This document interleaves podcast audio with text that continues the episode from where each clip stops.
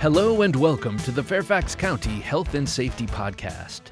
Coming up, learn about the dangers of summer heat, the FEMA mobile app, and the Fire and Rescue Academy's Community Fire and Rescue Academy. Links to topics mentioned in this podcast can be found online at fairfaxcounty.gov. Heat waves occur every summer in many parts of the country. An extreme heat event happens when the temperature is more than 90 degrees and there is high humidity for at least two or three days. That kind of heat can be dangerous, particularly for older adults and children. In fact, extreme heat is responsible for the highest number of annual deaths among all weather related hazards. So, how do you stay cool when the heat is on? Try these tips. Do not use electric fans when the temperature outside is more than 95 degrees. You could increase the risk of heat related illness. Fans create airflow and a false sense of comfort, but do not reduce body temperature. Find an air conditioned location, like a library or shopping mall, to cool off if you don't have air conditioning at home. Keep your home cooler by weather stripping doors and windows and closing drapes and blinds. Check yourself, family members, and neighbors for signs of heat related illness.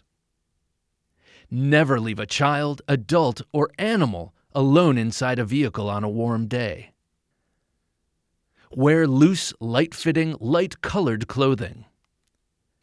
Drink plenty of fluids to stay hydrated.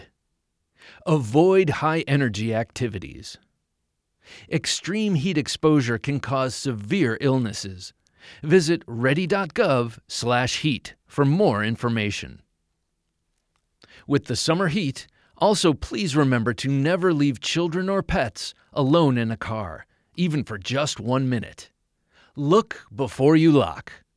Get in the habit of always opening the back door to check the back seat before leaving your vehicle to make sure that no child has been left behind. Create a reminder to check the back seat. Put something you'll need like your cell phone, handbag, employee ID, or briefcase in the back seat so that you have to open the back door to retrieve them every time you park.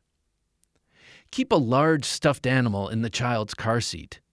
When the child is placed in the car seat, place the stuffed animal in the front passenger seat. It's a visual reminder that the child is in the back seat. Also, make sure you have a strict policy in place with your childcare provider about daycare drop off. If your child does not show up as scheduled and they have not received a call from the parent, the childcare provider pledges to contact you immediately to ensure the safety of your child. And keep your vehicles locked at all times, even in the driveway or garage. Ask home visitors, childcare providers, and neighbors to do the same. Keep car keys and remote openers out of reach of children. And if you do see a child alone in a vehicle, get involved. Call 911 immediately. If the child seems hot or sick, get them out of the vehicle as quickly as possible. FEMA, the Federal Emergency Management Agency, has been making improvements to the FEMA mobile app. These improvements aim to make the app more user friendly. The most recent update included changes to the alerts section, where app users can now easily customize the types of alerts they wish to receive. The process of setting alerts for each location by choosing from dozens of individual disaster types was time consuming and has been replaced. Alert categories have now been refined and recategorized with simple on off toggles to select the categories you want. FEMA is also reinventing the FEMA app with a new look and feel, brand new features, and a better user experience. You can download the latest version, 2.12, from the App Store or Google Play Store. If you have any questions, comments, or mobile app ideas, email FEMA new media at fema.dhs.gov.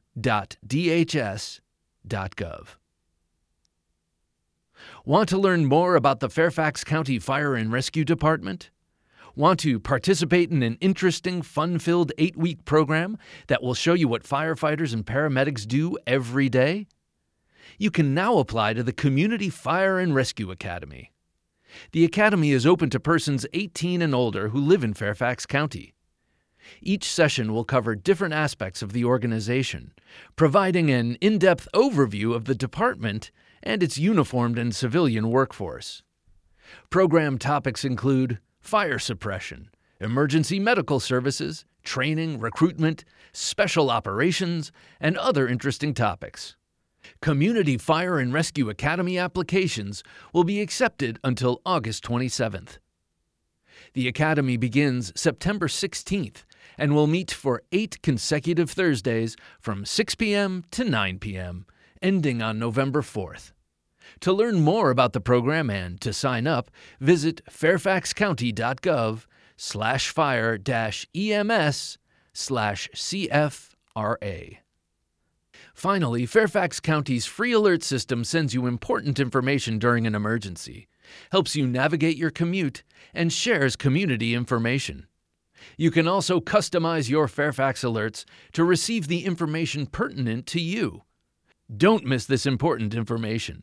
Sign up today for Fairfax Alerts at fairfaxcounty.gov/alerts. That's it for this edition of the Fairfax County Health and Safety Podcast, produced by the Fairfax County, Virginia government. Thanks for listening.